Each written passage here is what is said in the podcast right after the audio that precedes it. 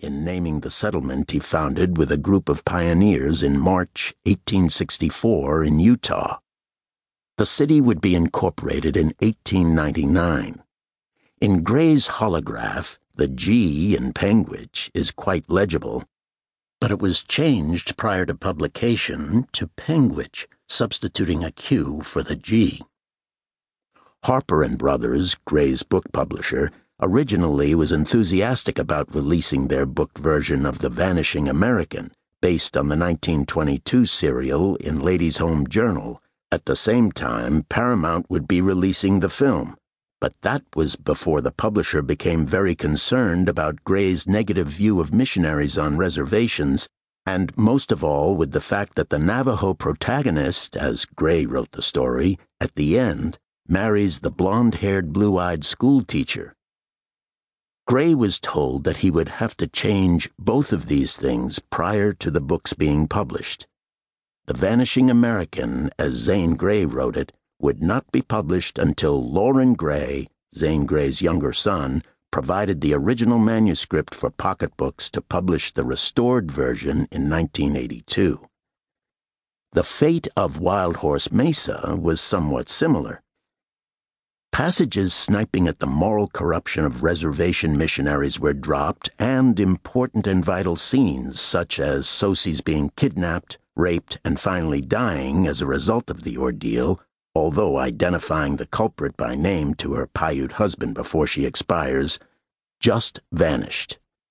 Harper and Brothers was provided with tear sheets from The Country Gentleman to serve as the text for the book version, and so the two are identical.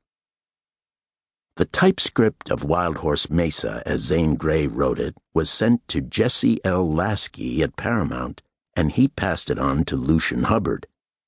The time sequence of the story is spread over almost a year, so Hubbard's first job was to rework the story into a more concentrated time sequence.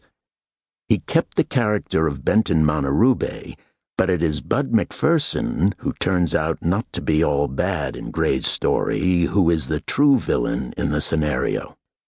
McPherson, played by Noah Beery, often first choice at Paramount for a Zane Grey badman, and his two cohorts, Jim Horn, played without screen credit by Jim Corey, and Hod Slack, played also without credit by William Scott, find Sosie, played by Margaret Morris, in the desert, gang rape her, and leave her to die.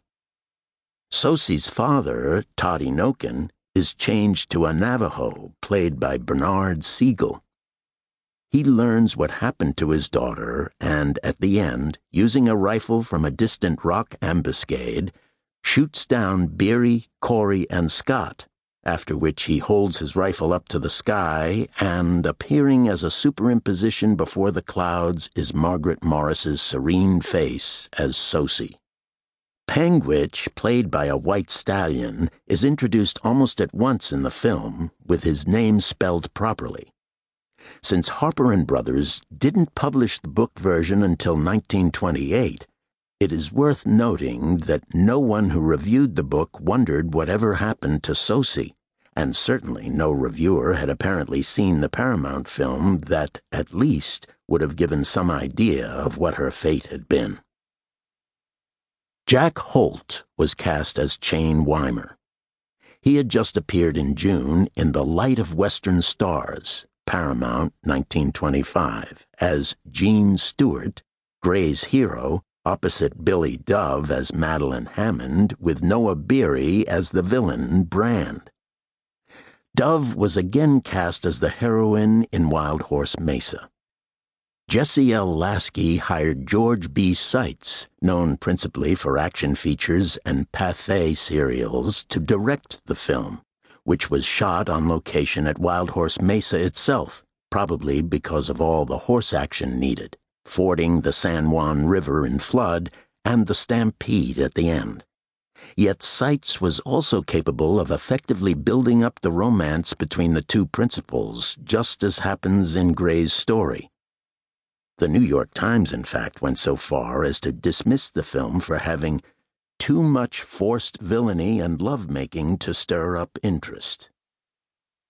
Twice more.